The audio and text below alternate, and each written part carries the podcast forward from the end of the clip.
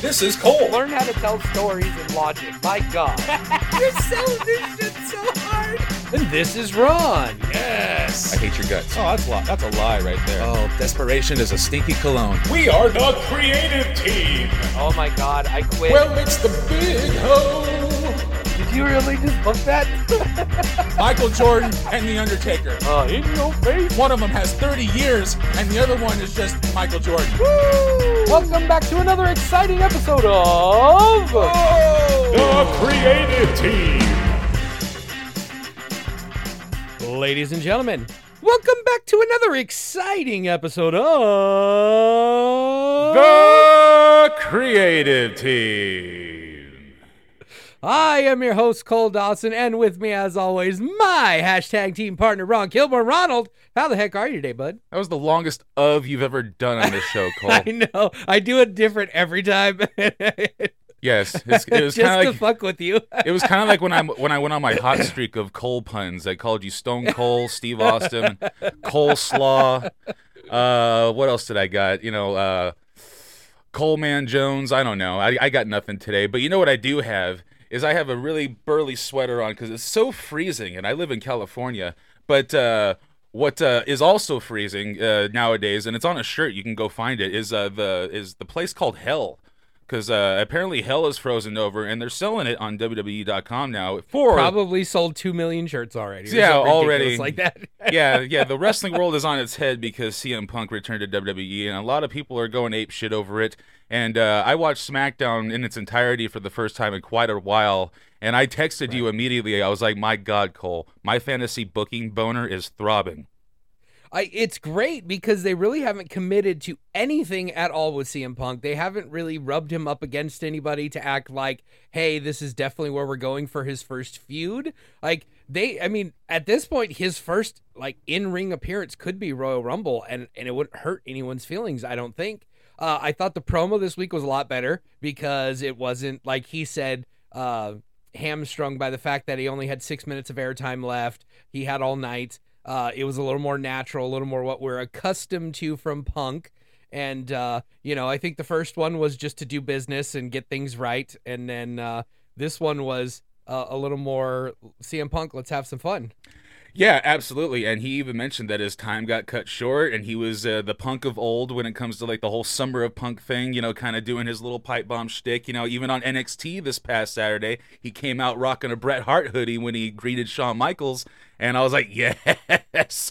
Oh, I just love little shit like that. And uh, you know, uh, CM Punk is a good, you know, almost transition for why we're here today because he was a poster boy for WWE CW uh, way back in the day when he first chimed into the WWE world. And uh, we are here for the ECW bracket. It's going to be a fantastic time. But le- before I bring in our guest for this monumentous occasion, uh, like I said, my fantasy booking boner is going vast and throbbing and for days 24 7. So I got to propose this scenario because I was thinking about this every like 10 WrestleMania, like WrestleMania 1, 10, 20, 30, they all went home with like babyface triumphant endings. And everything mostly in between, especially this past decade, they've gone home on WrestleMania with nuclear heat.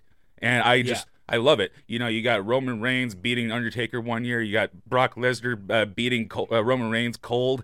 You got, uh, what else you got? You got, uh, I mean, just this past year Well, with yeah, Cody. last year. With this Yeah. past year with Cody. So, you know, you even mentioned that it might be too early for Punk to main event WrestleMania, which I agree. So, what if the caveat would be he main evented night one?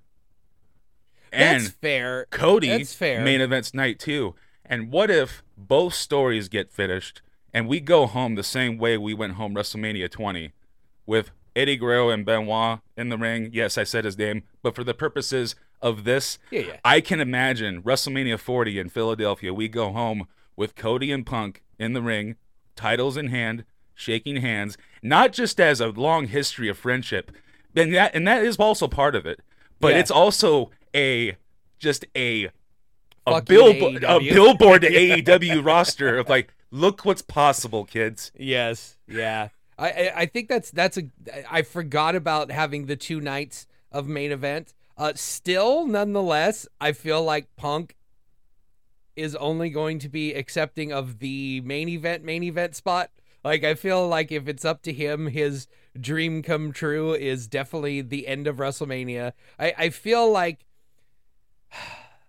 I'm glad it was not two nights last night because I felt like it was nice to shine a spotlight on the Usos, and they deserved it last year. But I still don't feel like the night one main event is the main event. Like it's it's an it's a consolation prize. It's nice. I think it's good to use it for uh if they have two hot storylines. I mean, last year was the first time they had two hot feuds in a long time. Like I, I it's so I don't know. I, I think it'd be good if we've got Seth and Punk on night one and we've got Cody and Roman on night two. I I think that's a perfect scenario, honestly. I And it's- and it's a good lo- compromise. Yeah, and it's a good little reminder. Like this is like the second year in the row where The Rock was heavily rumored, but I'm kind of Yeah. like I'm kind of like on Team Ron saying we don't need him again this year.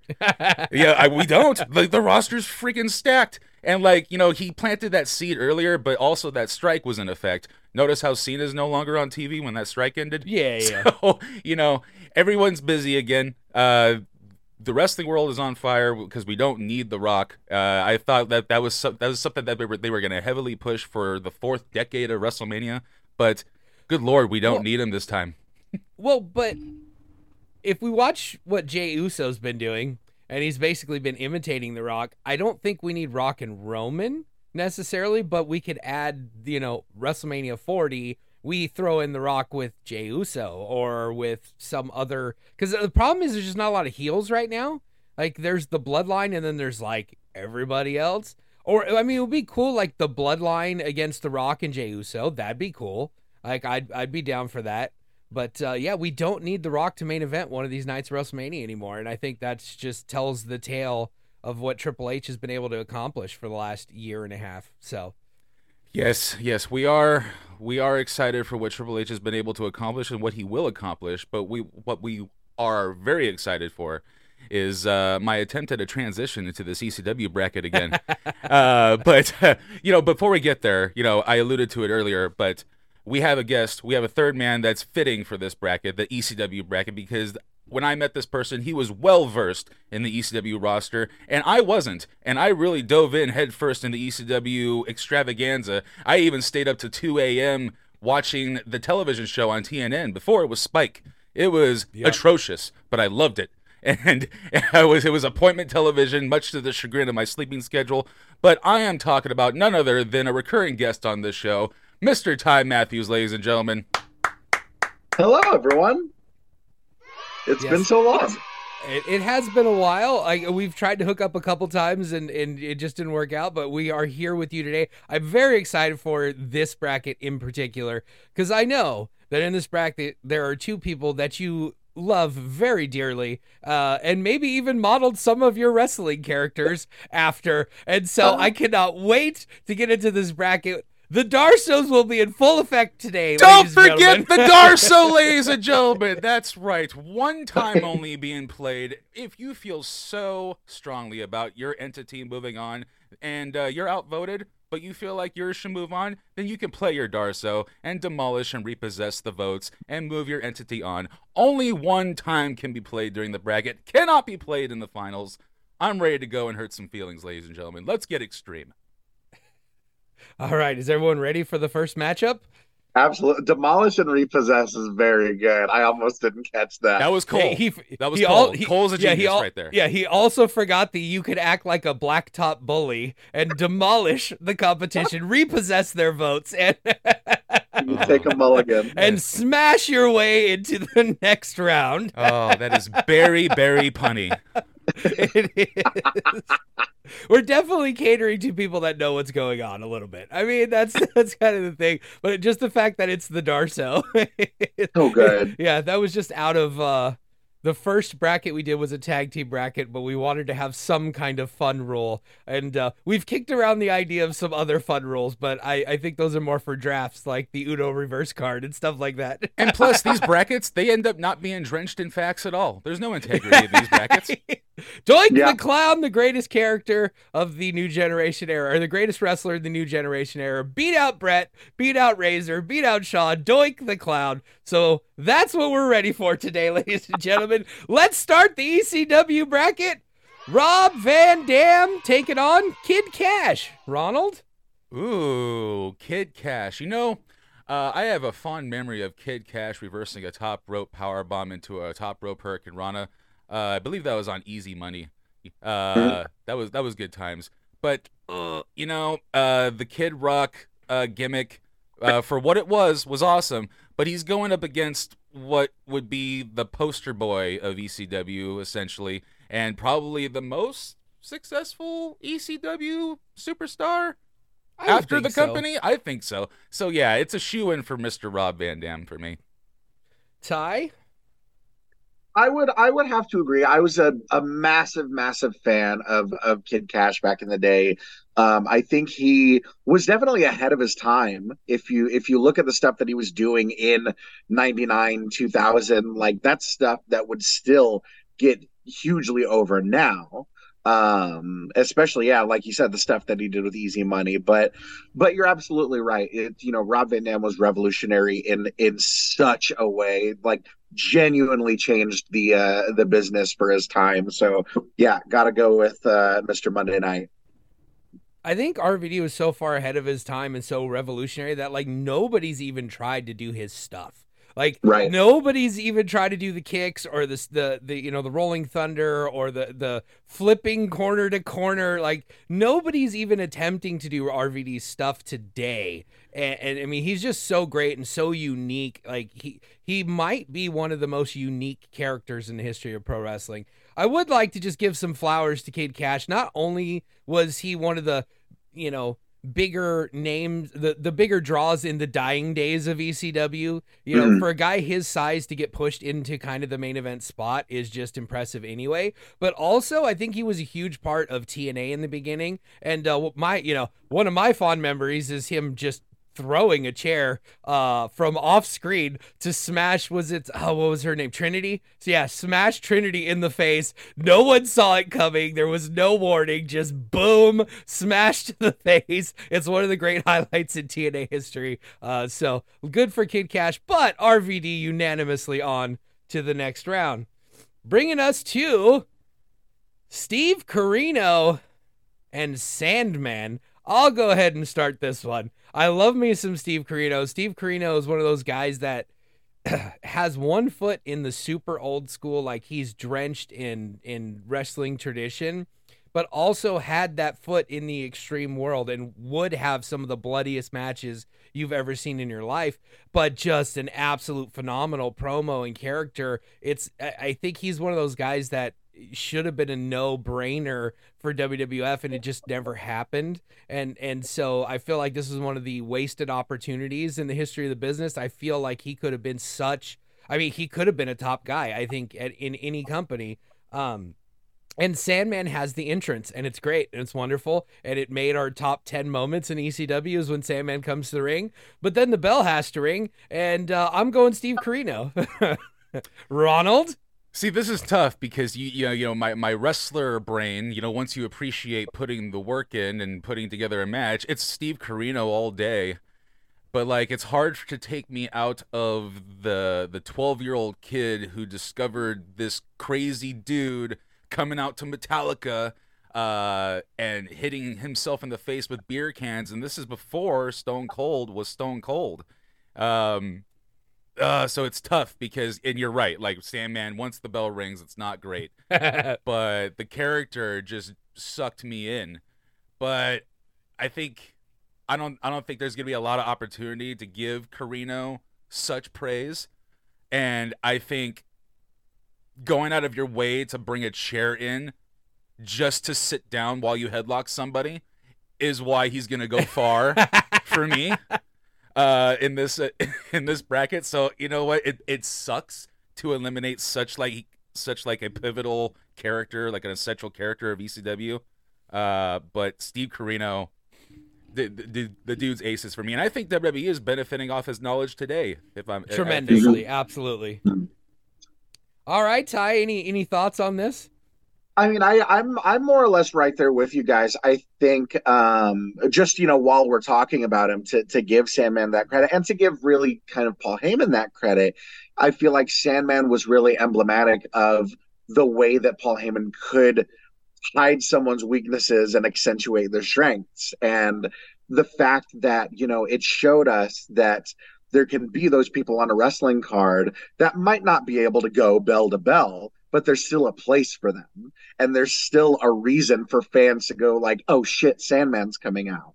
Um, at the same time, Steve Corino, and I don't know how much he actively um, might have borrowed or been inspired, but if you look at, you know, MJF, you know, I feel like a lot of what has been working for MJF the last few years really was kind of galvanized with Steve Corino's run in ECW being so the antithesis of everyone surrounding him. Yeah. You know, you look at the the origins of AEW and it's all these guys that are super all about work rate and then there's MJF who's going so old school and so just like basic crowd heat and it reminds me a lot of the king of old school um, but uh, yeah, it's honestly yeah a, a, very interesting matchup. But yeah, definitely going with Steve Corino.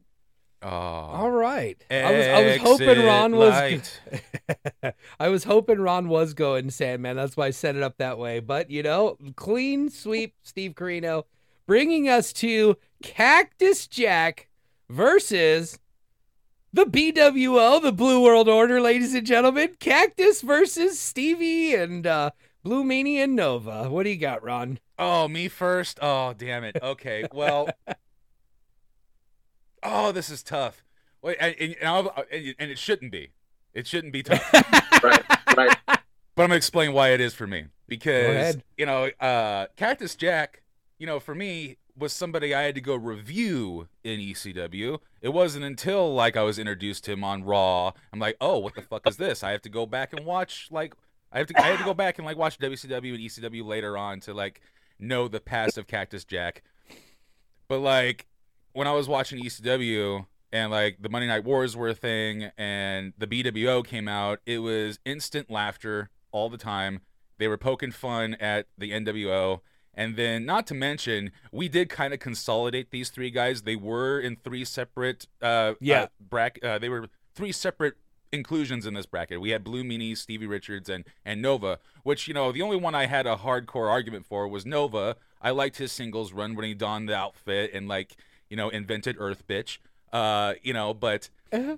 Uh, he was very innovative, but I think what everyone thinks about the most, and you know, you can go and watch the One Night Stand. They came out as BWO, so yeah. Uh, and I think just because Cactus Jack for me represents you know WWE for me just because of when I discovered him and I don't think BWO is ever going to get the praise they deserve anywhere else on our shows. I'm just going to get step outside the box a little bit and I'm going to move uh, BWO on for me. Yeah, we'll, we'll, see how it goes with you two, but uh, you know, Big Stevie Cool, uh, the blue guy and uh, whatever they call it, Hollywood Nova. Uh, Hollywood Nova. Know, Hollywood yeah, Nova. yeah. Come on, let, us push those guys through. Come on, it's three on one too. He's got no chance. Yeah, I, yeah, I love it. I, am good with it. It's cool. And now we have our first actual debate of the of the bracket, which is good uh, because I'm going cactus over just about anybody all the time, no matter where he was, when he was. Uh, it, you know, it's cactus for me. But I will say I love the BWO. But for me, the I thought all of these I thought the right to censor was for me my favorite Stevie Richards thing. So like I associate him with that more than anything. And then like Meanie, I just I love Meanie. I I donned the Meanie name. I stole it at one point and I was just the green Meanie. So like I love me some blue Meanie. Nova's kind of a big bag of nothing for me. He always has been, even when he was in WWE. Like he was just a big bag of nothing for me. So I don't have any fond memories of Nova really. Uh so yeah, it's cactus all day, but I love the BWO. This is literally the hardest bracket we've done done so far, by the way. Bro, I mean, this is just insane. Bro, bro, when Simon Dean came out and they had the fake telephone number that you can call, me and Tyler, me and Tyler over there called it and laughed our tits off. because it was just a 1-800 number of him like recording just all the horrific fat insults you can think of. That's oh, fantastic. Oh, good times. Oh. All right, so for the first time, the decider, Ty Matthews. Oh man, I was I would have never expected this matchup, especially with it being three on one.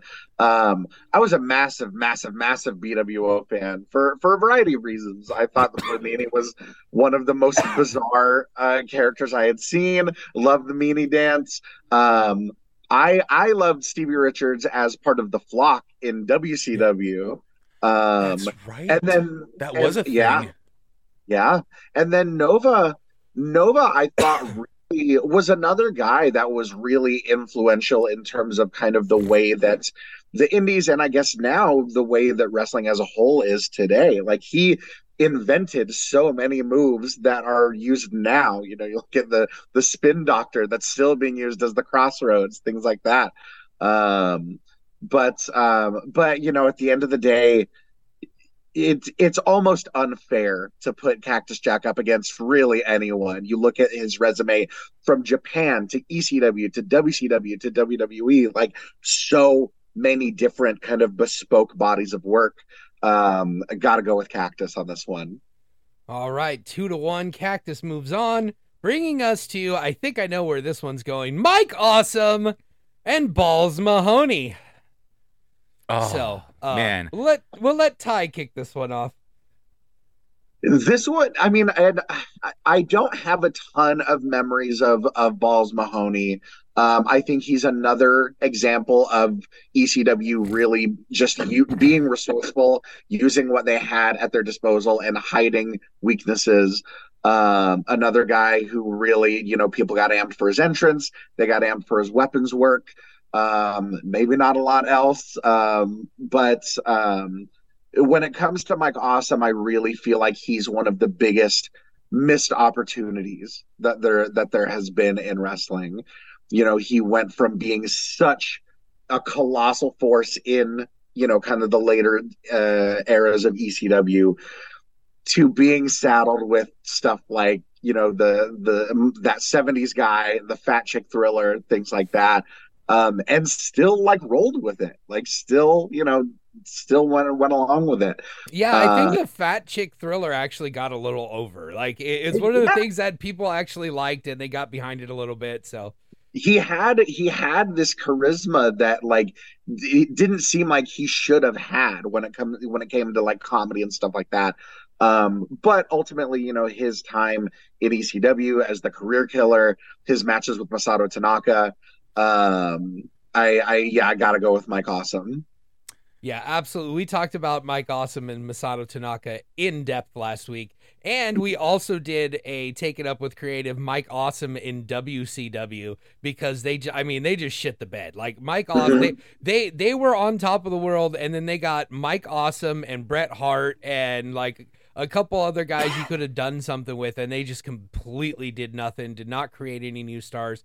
It's just kind of a rough period there for WCW. So for me, we've talked about Mike Awesome at length. I think I'm going to be the one here to say I think Balls Mahoney is a little better than he gets credit for. I, mm-hmm. I think he's a much better worker than just the weapons stuff, but the chairs and everything became such a part of his gimmick that ended up being what he kind of got saddled doing. But I, I, I feel like of all the guys we're going to talk about that are like that ECW blood, you know, bloodlust guys, I think Balls might be the best worker out of all them. But I mean, like he came from Smoky Mountain, he came from the territories. He had, Oh. you know, he learned how to be a worker before he went to ECW. So, Right. uh, but I mean, the gimmick, the character, I think, I, I think Heyman hit it right on the head. I think that was the most over Balls Mahoney was ever going to get, and I really like it. But I'm still going Mike Awesome. So Ronald, Yeah, this is kind of unfortunate because Balls Mahoney was going to be my Santino Marella for this bracket,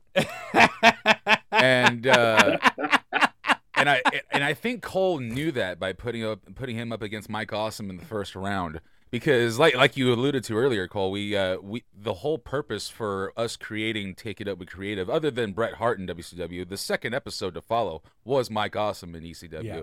And it's one of the biggest blunders in history, and we adore Mike Awesome to this day. You know, rest in peace.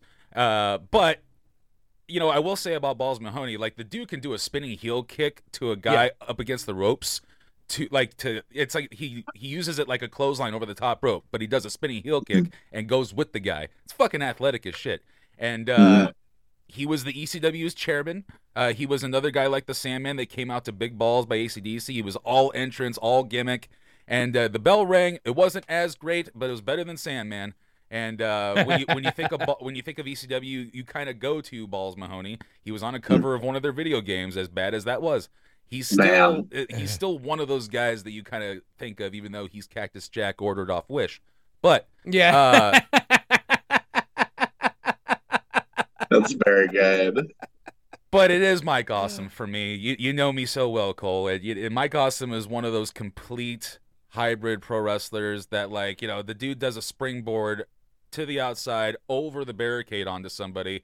yeah, at six, at- insane. At, six feet seven and over Yeah. 300 pounds. Dude's awesome. Miss him to this day. Uh, pun intended. But uh, yeah, Mike Awesome for me.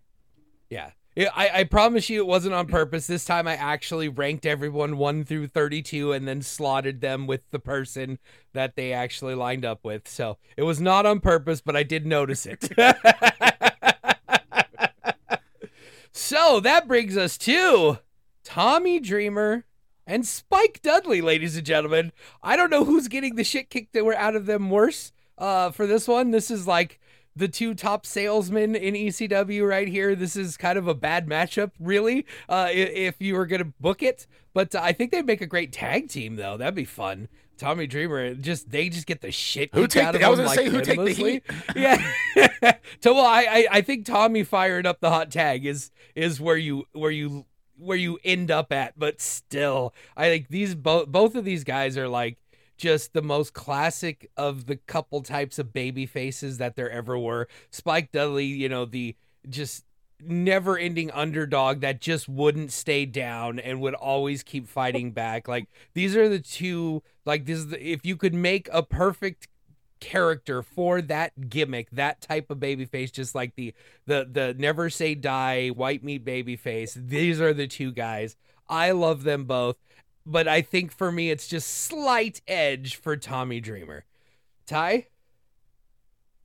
Yeah, this one I really I I love both of them and I feel like Spike Dudley was was such a good example. You know, you look at guys like um, Spike Dudley, who I think is kind of a similar archetype to like a Rey Mysterio, where if you look at casual fans, a lot of them are just going to look at the size of the two wrestlers. Right.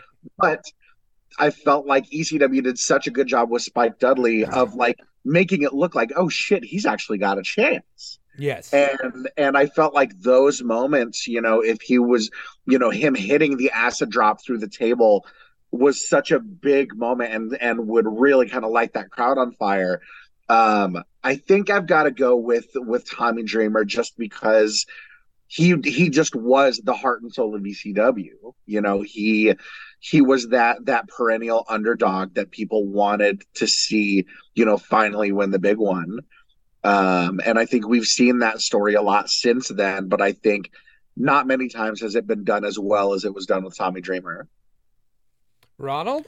Yeah, for me, you know, Spike Dudley always entertaining to watch. Uh, like he's a crash test dummy, like just willing to take everything. He is uh he is all over any ECW highlight reel as far as just getting maimed. Uh, but Tommy Dreamer, he's you know he's basically ECW's Ricky Morton. He's he's their he's their big baby face and he's carried the flag for ECW to this day. Like, you know, anything he does, he's still that Tommy Dreamer character. You know, uh yeah, coming out to Man in the Box is like a big memory for me, the Alice in Chains theme. Uh his the the 10 lashes with the the Singapore cane. You know, he like he was as old school as old school was when it comes to, you know, salesmanship as a babyface and just was their biggest good guy there. Whereas Spike Dudley for me was like the the series spinoff uh, of the of the of the other successful duo, but you know in his own right did the most out of the anyone else from that group, the Dudleys, and uh, had a pretty sweet singles run, even though it was drenched in him, just him getting his ass kicked. It was highly entertaining, and he deserves all the credit in the world. But you know you can't you you're, you're you're not going to win against Tommy Dreamer in this one. He's one. If there is an ECW Mount Rushmore, uh, he's got to be on it. Yeah. That's that's a good point. And, and then just to add some uh, uh, Tommy, uh, just a little piece of my Tommy Dreamer love. I got to meet him. He he put my sister over big time, like huge, right in front of her own face too. So it was nice that she got to hear it. But and, I mean, he put her over like crazy, and he went out of his way to work with her because she's so you know in his mind she's so freaking good. She should be. He, you know, it was it was like she's gonna make me look good. So, and he took a fucking balls plex. So let's just Tommy Dreamer. Uh, our next matchup Bam Bam Bigelow and Justin Credible. Ronald.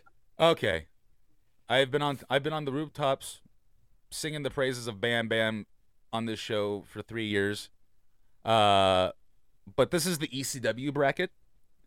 And as much as I love Bam Bam in ECW, his contributions, he's had a lot of matches there that were fun to watch. Uh, you know, he's still the WWF guy to me. He's still the, you know, the he's still the LT versus Bam Bam WrestleMania 11, like all the WWF stuff, the the Doink the Doink feud. It just felt like that guy was in ECW. Even though all of his matches I thought were amazing in ECW, like ECW, like just incredible represents that for me. The impact players, the the the presentation with him and Lance Storm and Dawn Marie, another guy with the Singapore cane.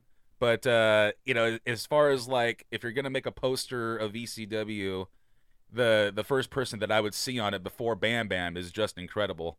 And uh, for this bracket, you know, if if we're going ECW bracket, someone who's contributed more for a lot longer, uh, I got to go with Mr. Aldo Montoya.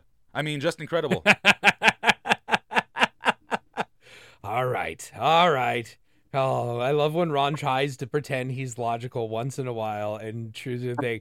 But uh, as we covered last week, Bam Bam Bigelow responsible for like two or three of the greatest moments in ECW history, and just incredible is a big nothing burger for me. So like, I- I've seen a lot of just incredible stuff. I saw Aldo Montoya; it never did anything for me. He's like, You also said you never watched DCW. so that means No, that I've seen means- enough Just Incredible. means that you're only that you're only judging this on his contributions to WWE, which all sucked. That's fair, but I've seen even like even I've watched enough of his ECW stuff to be like, yeah, Top rope he's tombstone, brother. fine. Yeah, yeah, yeah, that's fine. Uh, so it's that's cool. One move, I'll take, I'll, I could counter with the the 450 pound moonsault. Like I'll take that over the t- over a guy being reckless. But can, but can can he do it now though?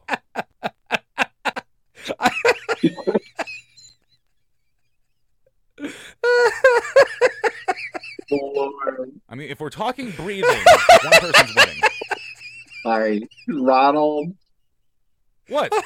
Don't give me the too soon shit. You know how long this guy's been dead? oh, Bam Bam, it's Bam Bam.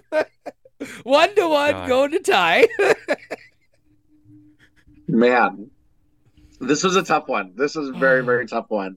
Um, I think, I think Cole's absolutely right, and I and I had thought those things even even uh, going into this that that Bam Bam is known for some of those really notable moments. You know, putting Taz through the ring, tossing Spike Dudley into the crowd. Um, but in my mind, those are just moments and I feel like the the impact players and especially Justin Credible's title run near the near the the later days of ECW, once a lot of their bigger names had had kind of fled, um, I thought that he did a lot as a heel champion um, to really kind of prop up that era. So it it is a very very close one, pro- possibly the closest we've seen yet for me. Um, but I'm gonna go with just incredible on this one. Oh, And that's not just the best. that's not just the greatest. You know what that is, Cole? what is it, Ron? That is Justin Credible. Very good. Can we can, Crotch top. can we get some more uh uh promo from last week?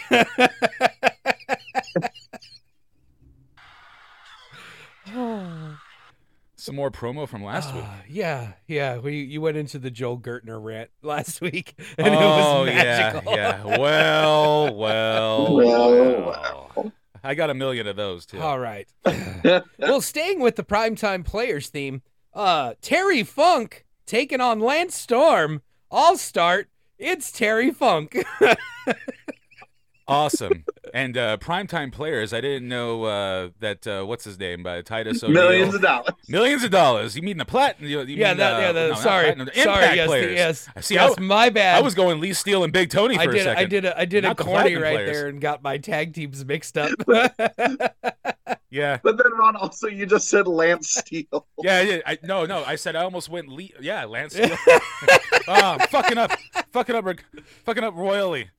So Lee Steele and Big Tony are the platinum players. Yes, If you don't yes. know, don't worry. If you if you don't know people, you're fine. Yeah, it's- it's- Nobody knows. It's fine.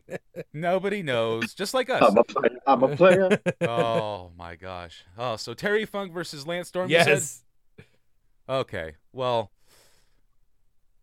Oh, you know, yeah. If you're gonna talk Mount Rushmores again, you know, the ECW wouldn't be wouldn't have as much life as it got without the endorsement and the star power of Mister uh, Terry Funk, and uh, you know, and I love me some Lance Storm. I love that his gimmick was just saying where he was from. That was uh, Yeah. uh, even during the three count. You know, the one, two, three, Calgary, Alberta, Canada. That was uh, that was his highlight. you know, other than his wicked athleticism, that's where it stopped and ended. And you know, and eventually WCW would double down on his lack of personality, Yes. which was my favorite run of Lance Storm's. You know, if I could be serious for a moment, was some of the best shit he's Yes. ever done. Even even the mildly, you know, hey, he might have a big dick gimmick in, that he had in WWE. I Forgot about that. oh yeah, yeah. That was that was a thing. Um, yeah, but it's Terry Funk. It's got to be Terry Funk. You know, I tried I tried to extend my you know knowledge and talking about Lance Storm just because I know he's about to exit. but uh, you know, there's some people who do, and there's some people who can just teach, and that's what he ended up doing was teaching. And, and uh, he's trained some damn good workers. yeah, he's responsible for a lot of the talent out there, but uh, Terry Funk is responsible for a lot of the everything Yeah. out there, and uh, it's Terry Funk for me as well. All right, Ty. Yeah, it it it hurts me to see uh, Lance Storm going up against uh, a legend like Terry Funk because Lance Storm is an an all time all time favorite of mine. Um, looking at his matches, you know, as as part of the um, the Thrill Seekers, um, you know, it's he's put on some of the some of my favorite matches ever. Um, you know, his his match against Jerry Lynn, and I think Anarchy Rulz might have been '99. Um, for a long time, was just my favorite, just Yeah. match, just full stop. Um, but I think you're right. It's it's impossible to overstate Terry Funk's contributions to not only wrestling in general, but especially to ECW. And and as we've said, this being an ECW bracket, um, yeah, yeah, it's it's got to be Terry. All right, clean sweep. That See, Cole, now only if you put Just Incredible up against Terry Funk. I know, I know. I could have switched. Uh, who, who, who are we kidding? We would have picked Lance Storm over Bam Bam too. My favorite matchup of the entire first round. We've made it to Raven, taking on New Jack, ladies and gentlemen. Raven versus New Jack. Oh, no. Uh, so for me, uh, I I wasn't the biggest New Jack fan until the night that we all were in the audience live, and he cut a very very drunken promo at an independent show, admitting that he was drunk. and uh ever since that day i have loved new jack with all my heart. I love his character. I love his promos. I love everything about him. And then he took the extreme world to higher levels just than they've ever been before quite literally jumping off balconies and other such things I, like he's one of these guys that i know i should hate and it's a guilty pleasure but i fucking love new jack so it's new jack ronald Wow. this is painful because New Jack fits the category of like once you think of ECW, you think of New Jack. So all the moments, all like everything is just built for new for for New Jack when it comes to the ECW bracket. Like playing the song nonstop while he's out there, doing just endless amounts of dangerous shit, jumping awkwardly off things. Not one of those falls looked No. pleasant. Like you know, No. like if when you have every limb going in every direction Yeah, on the way yeah. down, it, it's it's it, it's just it's just gross looking. It, the the man embodies extreme, but like Raven is one of those artists that was able to blend the blur the lines between the extreme character and the guy that can put together a good match and promo. Like and for a while I thought he was just that weird of a dude until you go back and like you understand wrestling more and you see characters like Johnny Polo Yes. and then you go oh never mind. This guy is just fucking amazing.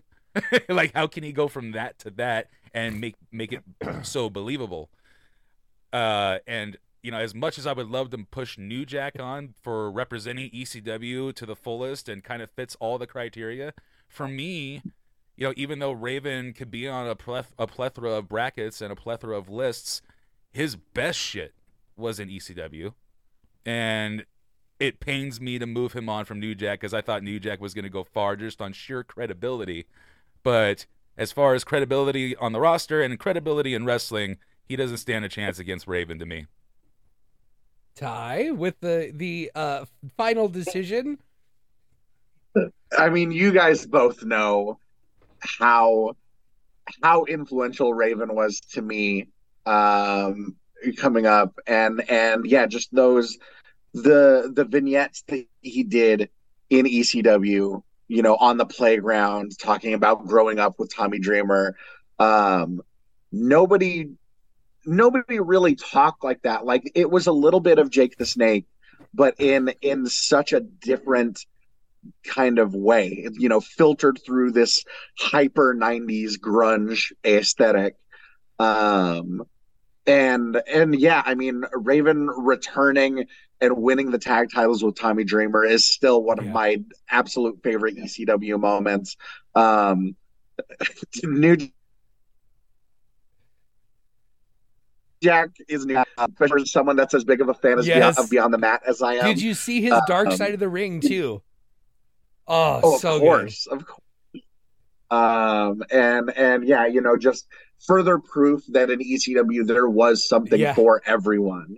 You know, it embodied that three ring circus kind of metaphor. Um, but I I, I have to go I, with Raven. g- yeah, Raven's the right choice. I'm not mad about it. Uh, but I would say, g- have you gone back and watched any of uh, New Jack stuff from?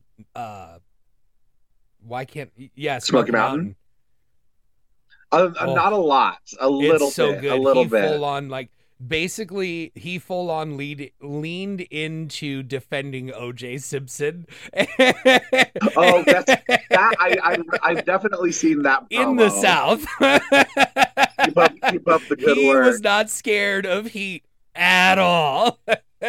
so no. that's another reason good for good for New Jack. But moving on to the right side of the bracket, Taz taking on the Pitbulls. Ronald, Oh, even in a two-on-one scenario, I'd still go Taz. I mean, he'd probably break one of their Uh, but- necks real quick and Yeah. And, you know, Taz fits that category of Rob Van Dam. Like, you know, it's going to be hard to beat. He's one of the poster boys. He's one of the guys that you think of first when ECW is brought up. And I don't need to spend any spend much spend much more time on this. Uh, it's it's Taz for me. Yeah, for me, the Pitbulls, like, it was another. Eh, it- it's another Road Warrior ripoff. Like to me, honestly, that's what it is. Two big badass dudes that don't sell a lot that just kick the shit out of everyone. Even with the broken neck, they're still like, "Nah, dog, I'm going to the ring and I'm doing spots and I don't care." Even with this machine on my head, like insane. These dudes are tough as it gets. Like they were believable. They were. I mean, they, you watched them bully guys. You believed they were bullies, and it was great. But they were like badass baby faces too. Like it's so good. Um, it's one of probably the one of the underappreciated tag teams in the history of the business. But it, I mean, it's Taz all day. Ty. Yeah, and I only recognize one set of pit bulls, and they're Havana. Ah, yeah. Um, yeah, this, I mean, you know, all due respect to the Pitbulls, this might be kind of one of the most, I feel like, lopsided um, matches in the in the bracket. Um, you know, the Pitbulls were a a solid addition to the roster. They had their fans, they had their place on the card. Um, but you know, you you talk about that ECW Mount Rushmore. There's no way Taz isn't on it. Um, so yeah, gotta gotta go with Taz. All right, Taz, That's moving right. on. Suplex Jones moving on. but I digress. This one's an interesting matchup. Rhino versus Al Snow. Both champions, both had good runs in WWF. Like, uh, I, I love this matchup. Um, ah, Al Snow is one of those guys that, like, I appreciate him more and more as time goes by. Like, it certainly was like, yeah, he was a job guy in the moment when we all were introduced to him. He was freaking Leif Cassidy, for Christ's sake. And then moved on to ECW, where they made him a top guy and made him look like a superstar. I mean, he was a top guy in Smoky Mountain, too, before Leif Cassidy. Uh, th- this is one of those guys that, if it were a different time and place, he would have been the king of the indies kind of guy that we all loved hoping that he was would get a main event push at some point. But since he came in in the era he did he was just a guy that got lost in the shuffle. That's a great worker. That's i mean honestly al snow's a really good promo and he's not an unfortunate looking guy. Like everything about al snow you're sitting there going like why didn't this guy get used more? And it's just i don't know what vince had against him but uh oh rhino is just like he had a little bit of that Goldberg in him where he got over with the spear and everything and he was a world beater for a while. But like he's just such a good worker. Like it, it, it I- I- he's, one of those guys I wish was like maybe more of a Heyman guy, had a manager or something like that, because I think he would have been a bigger star in WWE. But I just like I love Rhino, so uh, it's Rhino for me, slight edge. Ty, Yeah, I think I think yeah, ev- everything you say is is a hundred percent right. Um, I was a, a huge fan of Al Snow. Um, you know, had the Job Squad, so many, so many different ways that he's contributed to the business, and as as also as a fan of Tough Enough. Going back to the original season, I became even more of a fan of Al Snow because you got to see what a what a great mind he had for the business. Um, that being said, you know, I felt like Rhino Rhino was such a presence in those last few years of ECW. And it really felt, I mean, hell, pile driving Sandman's wife off of the apron through a table. Like you really felt like nobody was safe. Like when Yeah. Rhino was coming out, literally anyone could just get snapped in half. Um, and uh, and yeah, and I mean, being the the final champion as well. Um, you know, I felt like he he represented uh, a lot of a lot of the best parts of ECW. So yeah, I got to go with Rhino. Yeah, and for me, it's the same. Uh, Rhino was the last top guy. He was the last champion. He was like the last like big threat, like the loose cannon, like uh and he was like one of those guys where you didn't feel safe around, but he also had that like appearance where he was like so big, but he was also so explosive. Like he's gonna catch you because of how fast he is. And the dude's a fucking tree. Like you know, you you can't tell by his height, but the dude the dude makes up makes up for in height with width. That dude's freaking massive, and uh, you know Al Snow for me, he's all WWE for me. You know I know the head gimmick started in w- in ECW, and he had some WCW stuff, but for me Al Snow will always be the father figure on Tough Enough, and the fun head guy, uh, and you know head cheese and Leif Cassidy, just every Job Squad, everything WWE related, I, I attribute to Al Snow, um, and yeah, I I got. I'm having such good memories watching Tough Enough. a lot of a lot of uh, people that we know were on it trying out. Um, who was Al Snow going up against again? Ri- Rhino and the vote is two to nothing. yeah, it's definitely Rhino. Even though I have no chance, and there's this is this isn't Darsow material. It's Rhino for me as well. All right, clean sweep for Rhino, and uh, that brings us to this will be a fun matchup, honestly. Handicap match: the Dudleys taking on Mikey Whipwreck, ladies and gentlemen. oh boy. I'll go first. Uh, well, Mikey Whipwreck, Mikey Whipwreck was another one of those. Uh, I think there the, he was the ECW Barry Horowitz. Just lost everything and then got that like uh, got that fluke win on Stone Cold when he uh, had his little cup of coffee there. Um, so good story there. He had a pretty sweet tag team with Yoshihiro Tajiri when he kind of like donned the uh, the the white samurai shit that he was doing with Tajiri. Like he was uh he was dressing all baggy pants, New Japanish, and like doing the red mist. I, I liked that. Uh, but he's going up against the Dudleys, which you know next to Art Rob Van Dam is the next most successful entity from ECW.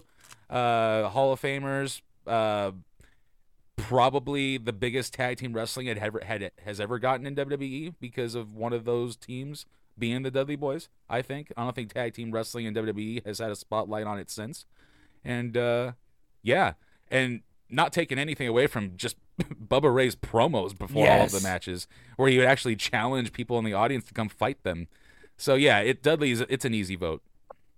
Yeah, and I agree. I think it's, it's an easy one for me. Uh, Mikey Whipwreck is fun. I've seen a fair amount of his ECW stuff. He's a really good worker. I like him. I love the character.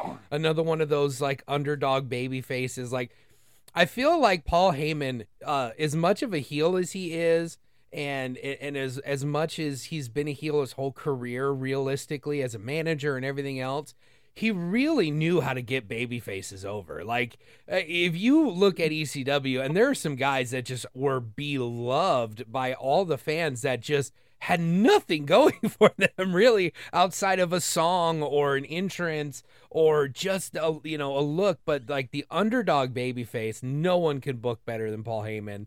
So i mean all the credit to mikey whipwreck and, and spike dudley. But you're up against the dudleys who are arguably the greatest tag team of all time and were a huge part of ecw culture and they i think they carried it on the most at the highest level. Like the Dudleys really carried the ECW banner in WWF in main events and big matches. So it's the Dudleys for Would me. you say they set the table for success?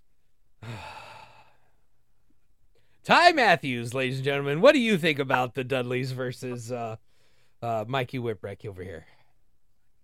I mean, yeah, this is, you know, it's it's kind of another easy one. As much as I loved Mikey Whipwreck, Tajiri, and the Sinister Minister as a uh, as a as an act, um, loved those matches. But yeah, there's just there's no way that that you're you're gonna beat the Dudleys' contributions to to ECW and to to yeah tag team wrestling as a whole. Um, so yeah, yeah, gotta go with the Dudleys. All right. This one's interesting. Jerry Lynn versus the Eliminators. Uh, I'll let Ty start this one off. I think this is it's it's similar to a lot of the matches that we've seen so far. You know, you look at I was I was such a huge fan of the Eliminators, um, especially Saturn. Um, you know, as as Saturn went on and had his runs in in WCW and in in WWE. Um, but I think the matches that Jerry Lynn had with Rob Van Dam, um, and I mean, you know, to say nothing of, of his continued contributions, you know, now as a producer, but I think especially those matches with Rob Van Dam, I think those matches were got what got a lot of people into ECW when it kind of it it had its little boom. Um, I think a lot of that was um, kind of that rivalry.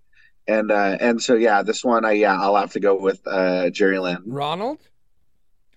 Yeah, it, it's easy uh, for me as well. It's Jerry Lynn. Uh, it's all the matches that he had uh, with Rob Van Dam, and we touched on the Lance Storm matches. You know, I even loved when he was trying to do the hardcore scream because you know I was into metal at that time, and when he did it, it was kind of cringy, but it was also amazing. Um, yeah, for me, it's Jerry Lynn. Yeah, uh I mean Jerry Lynn is one of my favorite wrestlers of all the times. Uh my sister was nice enough at a show to get an autograph for me from Jerry Lynn. So I have the, you know, the old TNA uh 8 by 10 you know, like autographed, which is cool. Um but I, I I for me Jerry Lynn's one of the guys I credit with making me watch more ECW because when TNA started up and I'm watching these insanely great matches with Jerry Lynn, I'm like, I need to go watch ECW. I need to watch it. So like I dug, did deep dive. I got the RVD matches, which are just at like maybe the most underappreciated feud set of matches of all time. Like I feel like the Jerry Lynn RVD matches deserve to kind of be mentioned with like the Flair Steamboat stuff, like and the Okada Omega. Like it just was so underappreciated at the time because it was coming from ECW.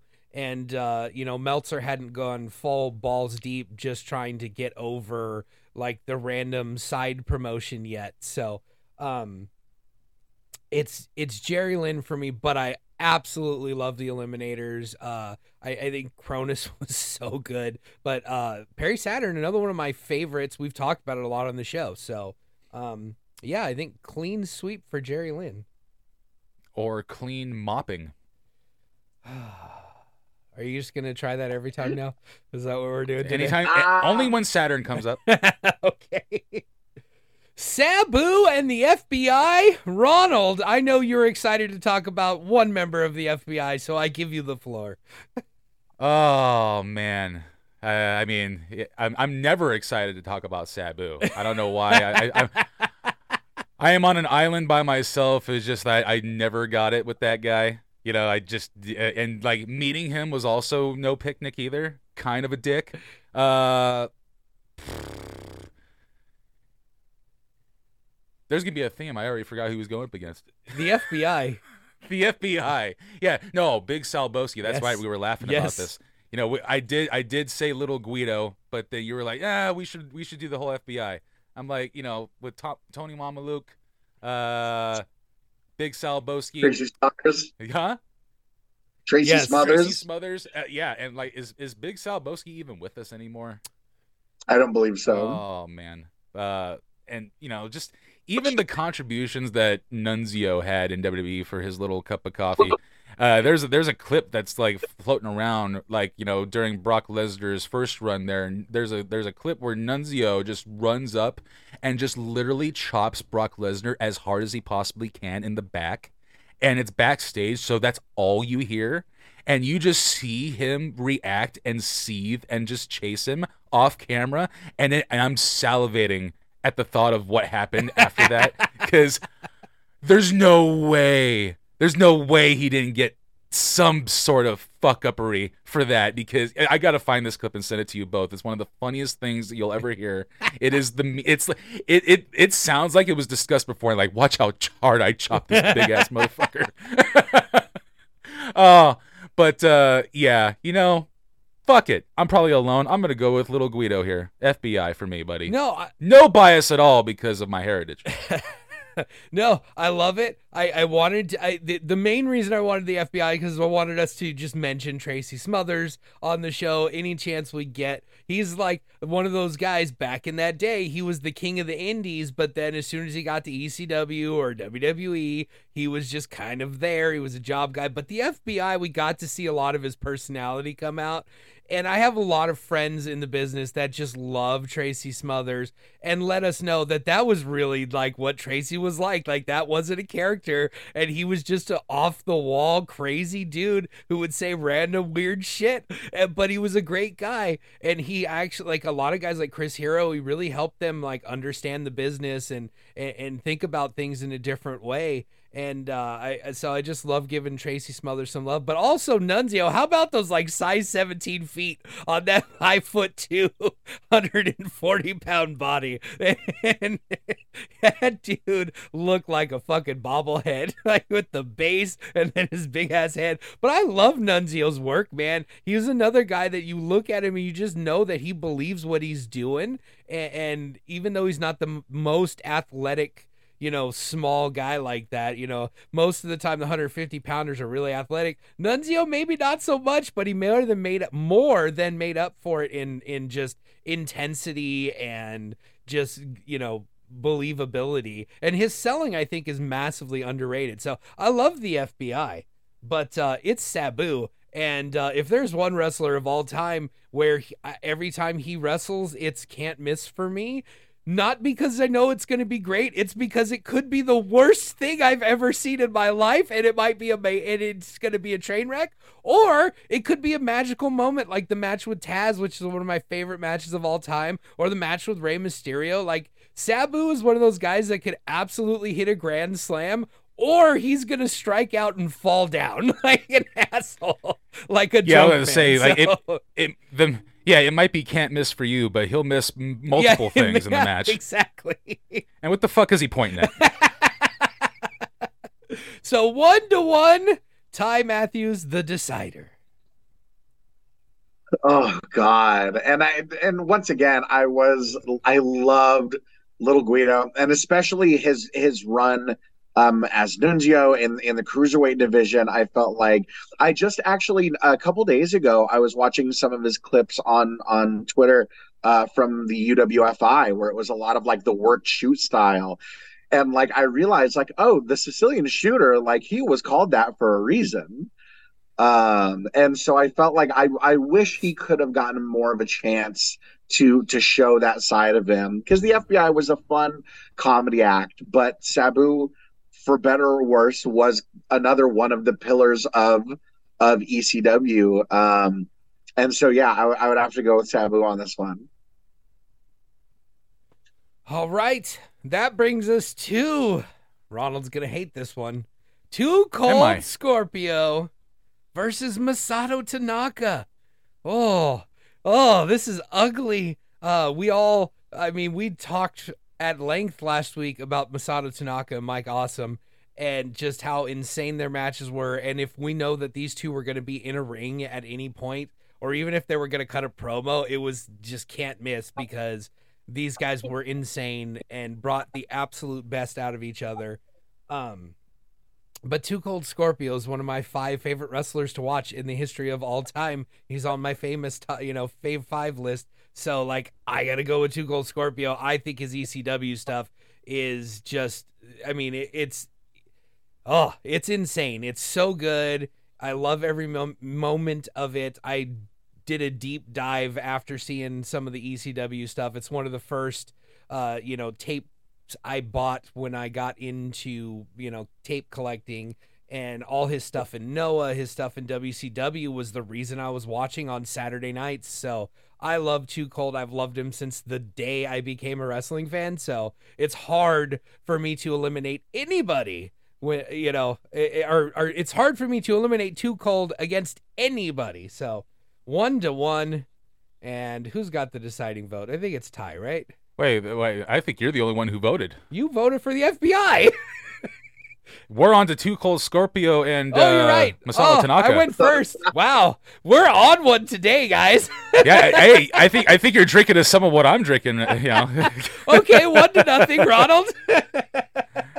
oh man. Okay, yeah. So for me, you know, Too Cold Scorpio. Uh, big fan of Too Cold Scorpio, but you know, this is the ECW bracket, and you know, I think for me, it's it's this is based on location the roster that we're talking about, the company that we're talking about.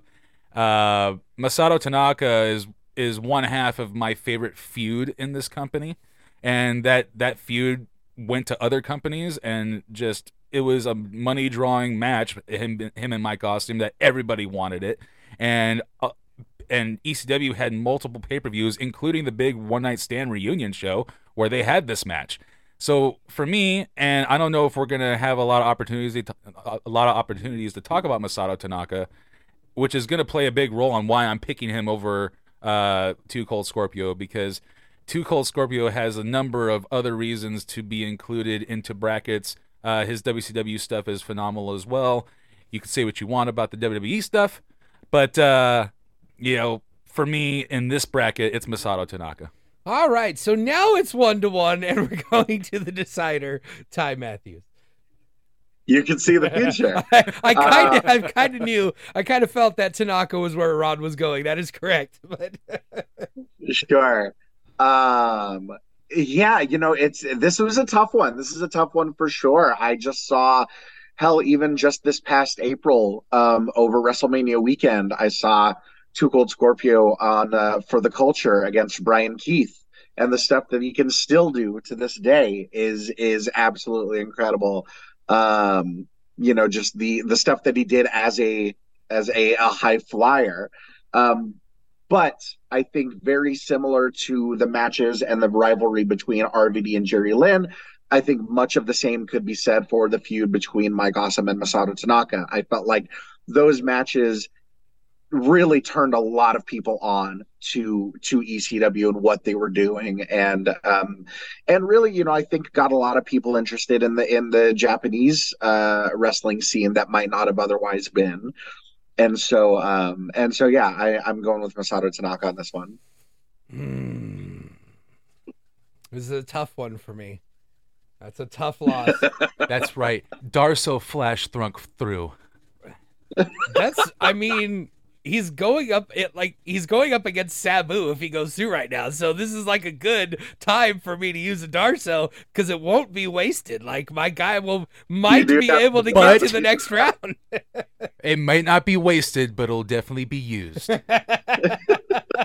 that's all I want. oh. Play the music, Ronald. Yes!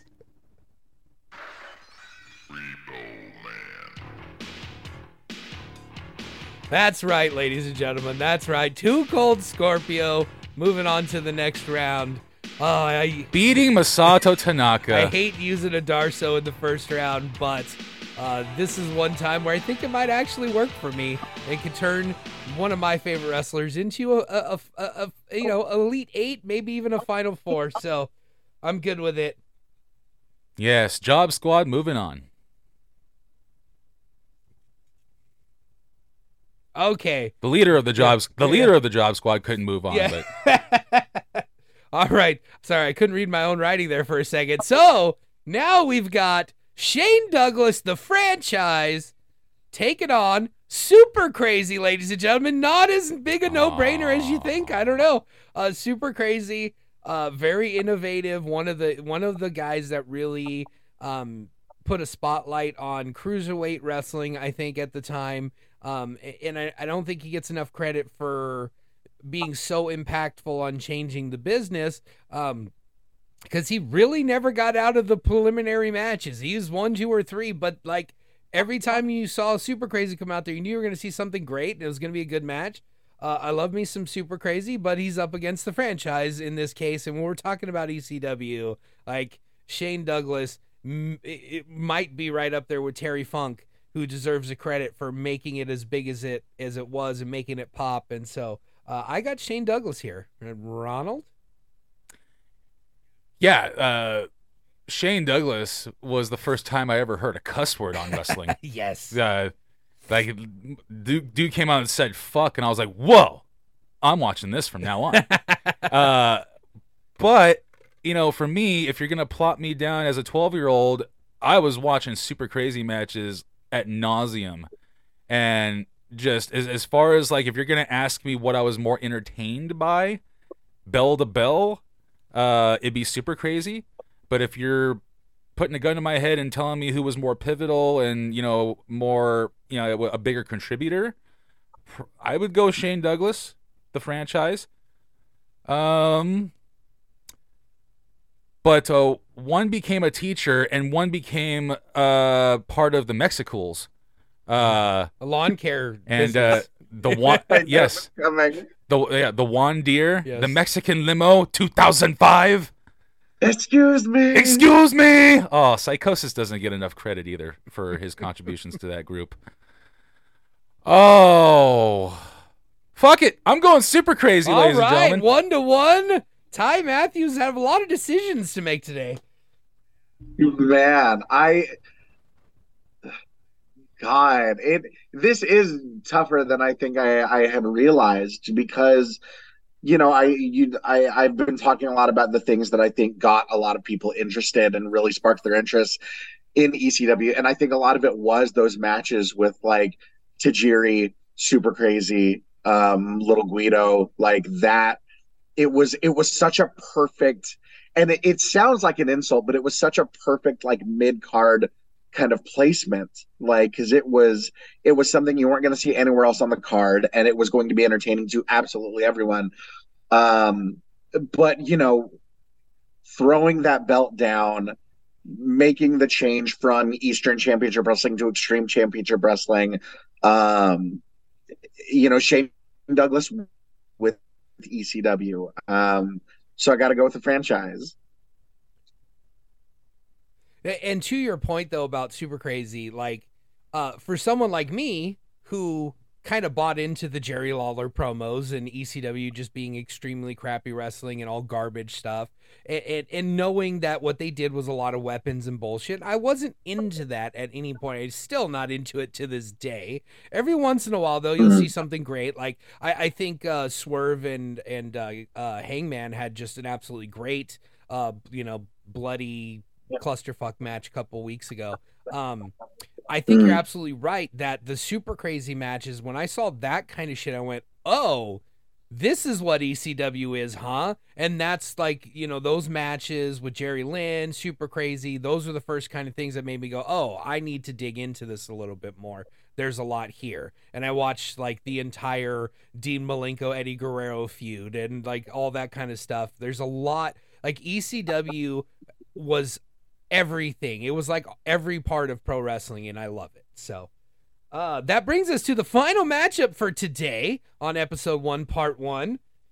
Oh, and I know who it is based on process of elimination. Yes, this, this is this one's gonna yeah, suck. This really sucks. I saw this like this sucks for me. Uh, Tajiri taking on Chris Candido, ladies and gentlemen. This sucks a lot. This uh this you know Raven and New Jack was my favorite uh first round matchup, but I think this is by far the most difficult. Like, oh, I love Tajiri. He's another one of those guys that's in my fave five, and I've watched so much Tajiri all the way from from Blue Trunks in Japan through to his most recent, you know, TV match with MLW. Like, I love Tajiri. I love everything about him. I think he's perfect in every way. He's believable. You could tell he believes what he's doing. You get you look at his eyes, you could tell that he's a little bit off and he's a little bit insane and his everything he does looks so good and so crisp. But I could make all those same arguments for Chris Candido. And he was such an innovator for a guy his size. He doing the top rope power bombs, doing the spots that he would do. Um, he, but he was he still slowed it down, told a story, and was a great old school worker while innovating and being crazy. He's one of those guys that just was in the wrong generation. If he had come up even in 2000 like when you know when when he was in TNA and he was still in his 30s by the way he was still young he still had that opportunity but if he had just started in TNA and been a TNA original kind of guy he'd be a main eventer right now no questions asked and, and so it's a really tough decision, but just for my absolute love of Tajiri, I give him the slightest of edges here. Uh, Ronald. Uh, yeah, Chris Candido. He was like one of the first people, like as I was growing up watching, that you know, a lot of times with wrestlers and wrestling fans, perception is reality, and like the first time you see somebody, that, that's kind of who they are from now on. And the first time I saw him was the Bodydonnas and it's it was hard for me to to not when I see somebody for the first time doing one gimmick and then they switch to something completely serious. Yeah. It's hard for me to uh, get out of that. But he was like the first person to do that because he was so uh did a, he he was such a 180 of the body Donna's gimmick uh on the uh, when he was just Chris Candido that it made me just buy in and I and I loved it. But like I, I touched on this last week when talking about you know my Tajiri moment uh when Tajiri, same thing. You know, the first time I saw him, he was wearing the blue trunks, high flyer, kicks, all that stuff. But when when they needed a monster for Taz, and they didn't just pick a monster, they just completely just made Tajiri this evil person, and he came out and just beat the fuck out of Taz, who I thought that was unattainable at the time. They had this guy come out and spray mist and kick the shit out of Taz, and it just made me take this like little guy that I thought was just fun to watch and I bought into how scary he was. So I think that is crazy character work for someone like that. Not to mention all the comedy stuff he did later on while being a great wrestler. So as much as it pains me uh, to eliminate Chris Chris Candido, uh, he will be missed. Uh, but uh, it's a it's Tajiri for me.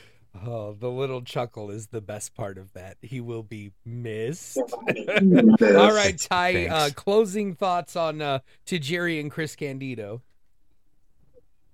Um, I, you know, I, I, I can't say much that that hasn't already been said. I think you know none of us, none of us feel good about it, but you know, it's. I think it's another instance of, you know, kind of like Mike Awesome, like such a big missed opportunity. Um, and you know, when it comes down to contributions to ECW, um, you know, there there's a lot of people that I think myself included that Tajiri is kind of one of the first names you think of when you think of ECW, and so um, it's it's tough. It's a it's a tough matchup for sure. But uh, yeah, I would have to go with Tajiri. Wow, I'm pleasantly surprised. I was I was disappointed when that was the matchup that kind of got made there, but like I feel like uh, just a little bit uh, we're I think the three count uh, or, or you know whatever the the the group the the three Jersey guys, Bam Bam. I think all three of them are getting a little bit of yeah, the triple threat getting a little bit of uh, disrespect today, but that's okay because it's the creative team and we play by our own rules. So that's gonna do it for today for part one. I feel like we were really long. So I'm just going to do this outro, and you guys will be back with us next week for part two of the ECW bracket for Ron Kilborn and our, our guest, Ty Matthews. I am Cole Dawson saying thank you, we love you, and good night. More. Thanks for listening. Find us on Instagram and Twitter at Creative Team Pod or just the Creative Team on Facebook. Follow Cole Dawson on Twitter and Instagram at Cole2130 and follow yours truly at Ron underscore Kilborn.